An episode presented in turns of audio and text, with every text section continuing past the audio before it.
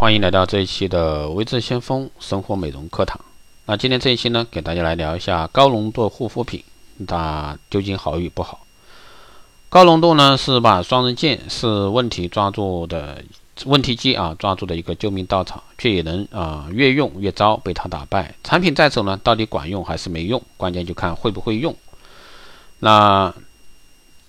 据专家介绍啊，具有像药师、美容师双重证照啊，处女座超完美主义者呢，保养上结合医药啊与美容专业背景，更亲身体验过上千种的一个美妆保养品。那高浓度真的就比这个常规产品效果强？这个不一定啊，并非所有人的皮肤都受得了高浓度的喂养。比如说植物萃取液的一个添加浓度过高，就容易呢导致你的肌肤过敏。研究显示呢，去酸浓度高于百分之一，反而会削弱淡化黑色素的功效。维生素在百分之五就能有效啊，达到抗氧化和美白功效。要是高于百分之二十五，这个就会有毒害细胞的一个嫌疑。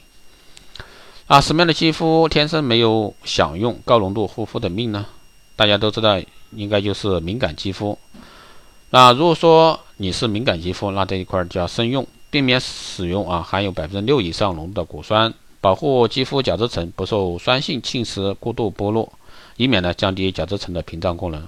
多数抗老类的一个护肤品用起来呢都显得过于滋润和粘稠，这是追求保湿的一个成果，但会把肌肤代谢油脂的一个通道呢给堵住，可能让抗抗衰老这个路段痘痘重生。到底什么样的添加比例才算高浓度？基本上就是达到国家规定的最高添加值。用几个常见的成分举例，比如说水杨酸百分之二，果酸百分之六，去酸百分之二点五，熊果苷百分之七，维他命 C 百分之三，传明酸百分之三，杜鹃醇百分之二。那脸蛋遭遇这个高浓度，要铺垫更多的护肤步骤，提高肌肤的耐受力。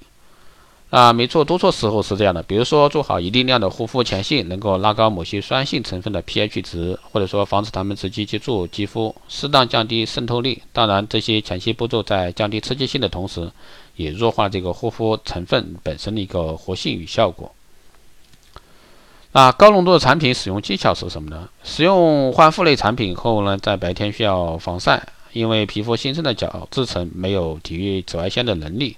还有去酸熊果苷或维 C 成分的产品呢，各个都是见光死，也就是说在紫外线上它会分解失效。如果说强行在白天用在白天，估计还没等功效发挥，活性成分就会提前阵亡。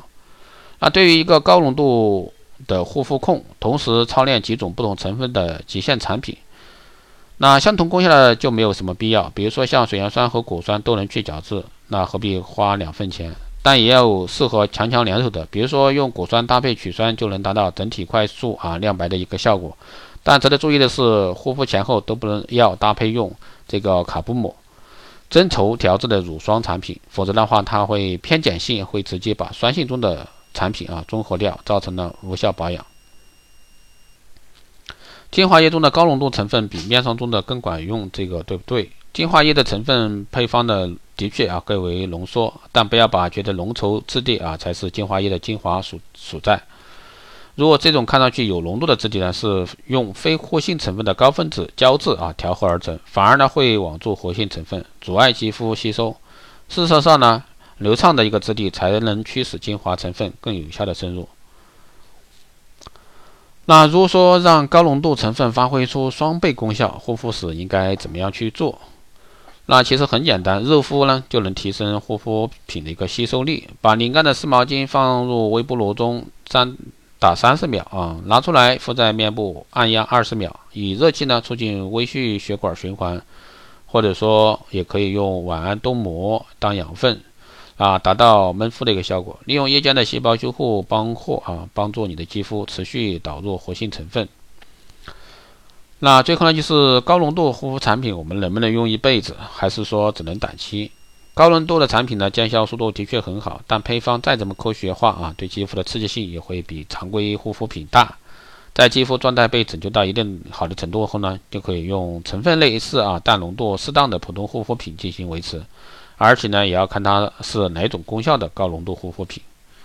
一般来说，高浓度果酸焕焕肤啊，依不同的肤质和这个状况的需求，每周使用两到三次，持续两到三个月不等。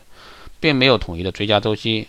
那种因晒开使用高浓度啊精华 VC 来美白的，肤色恢复后呢，只需要驻足防晒并使用基础美白产品，就能达到一个保持肤色的效果，也不必啊长期的依赖高浓度。